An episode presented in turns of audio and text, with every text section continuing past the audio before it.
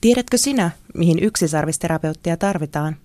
Yksisarviset tarvitsevat välikäden, joka voi olla samaan aikaan sekä hoitohuoneessa että yksisarvisten ulottuvuudessa. Yksisarvishoito maksaa Suomessa yli 100 euroa. Alle 12-vuotiaille lapsille hoito on paljon edullisempi. Yksisarvishoitajaksi voi myös kouluttautua alle tonnilla. Koulutuksen edetessä voi tutustua omaan yksisarviseensa ja vaikkapa vierailla yksisarvisten valtakunnassa. Tällaistakin humpuukia kaupataan Suomessa muiden uskomushoitojen ohella. Enkeliterapiaa, homeopatiaa, vyöhyketerapiaa, chakrojen puhdistusta, kristallivalohoitoa, reikiä, virallisen lääketieteen ulkopuolella toimii lukematon määrä mitään mielikuvituksellisimpia hoitomuotoja, joiden luvataan tuovan parannusta vaikkapa syöpään ja AIDSiin. Suomessa käärmeöljykauppioita ei säätele kukaan – Esimerkiksi Ruotsissa uskomushoitaja säätelee niin sanottu puoskarilaki, jonka mukaan raskaana olevia, syöpäsairaita tai alle kahdeksanvuotiaita ei voi hoitaa ilman terveydenhoidon koulutusta. On uskomatonta, että uskomushoitojen villiä ja vaarallista kenttää ei Suomen kaltaisessa sivistysvaltiossa kontrolloida millään tavalla. Kuka suojelee dementoituneita mummoja, mielenterveyspotilaita tai vaikkapa pieniä lapsia, joiden vanhemmat päättävät olla uskomatta tieteelliseen näyttöön?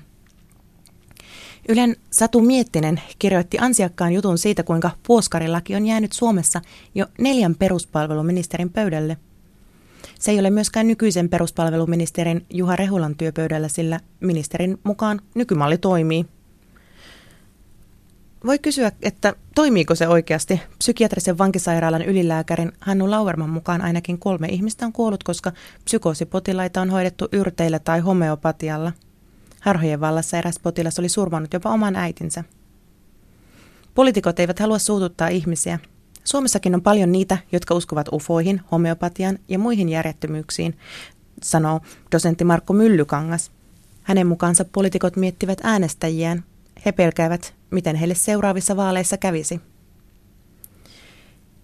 Viime torstaina A-studio Toukissa esiintyi homeopaattia lääkäri Liisa Sulkakoski – hän väitti ohjelmassa, että homeopatialla ja muilla luontaishoidoilla voidaan estää syövän leviäminen ja jopa poistaa etäpesäkkeitä. Perinteisiä sytostaattihoitoja Sulkakoski taas kuvaili tuhoaviksi. Tällainen puhe lääkärin suusta kuulostaa erikoiselta, jopa vastuuttomalta. Lääkärin eettisten ohjeiden perusteella lääkärin pitäisi tarjota vain näyttöön perustuvia hoitoja. Homeopatia on sairauksien hoidossa tieteelliset kriteerit täyttävien tutkimusten mukaan yhtä tehokasta kuin lumen lääkitys, eli käytännössä yhtä tyhjän kanssa. Suomessa on arvioiden mukaan muutamia satoja lääkäreitä, jotka harrastavat puoskarihoitoja. Lääkäriliitto ei ole arvostelijoiden mukaan asiaan juuri puuttunut. Hoitajien keskuudessa uskomushoitoja harjoitetaan vielä paljon laajemmin.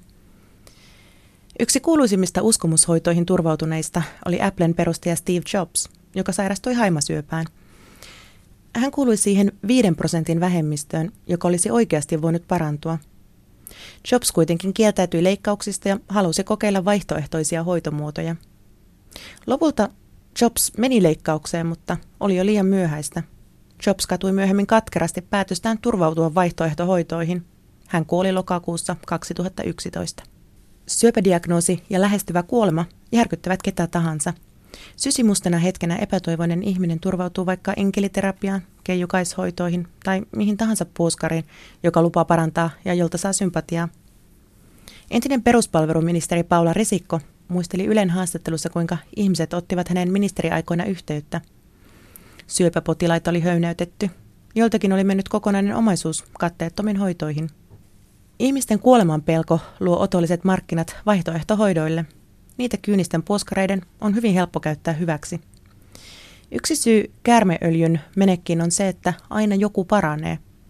Taustalla ei kuitenkaan ole enkelipöly eikä chakran puhdistus, vaan yksinkertainen tilastomatematiikka. Taudit eivät surmaa kaikkia. Osa lumelääkkeitä käyttävistä paranee ihan itsekseen. Kärmeöljykauppiat rakentavat selviytyjistä myyjiään, joiden ihme-pelastustarinoilla myydään humpuukia epätoivoisille – Kuolemaa pelkäävä on helposti täysin aseeton myyjän edessä, joka listaa pitkän liudan näitä koskettavia sitaateissa ihmeparantumisia. Tämän härskimpää ja kyynisempää markkinointia tuskin onkaan. Voisi toivoa, että edes valtio kontrolloisi näitä humpuukimaakareita jollain tavalla. Ikävä kyllä, poliitikkoja ei asia näytä kiinnostavan.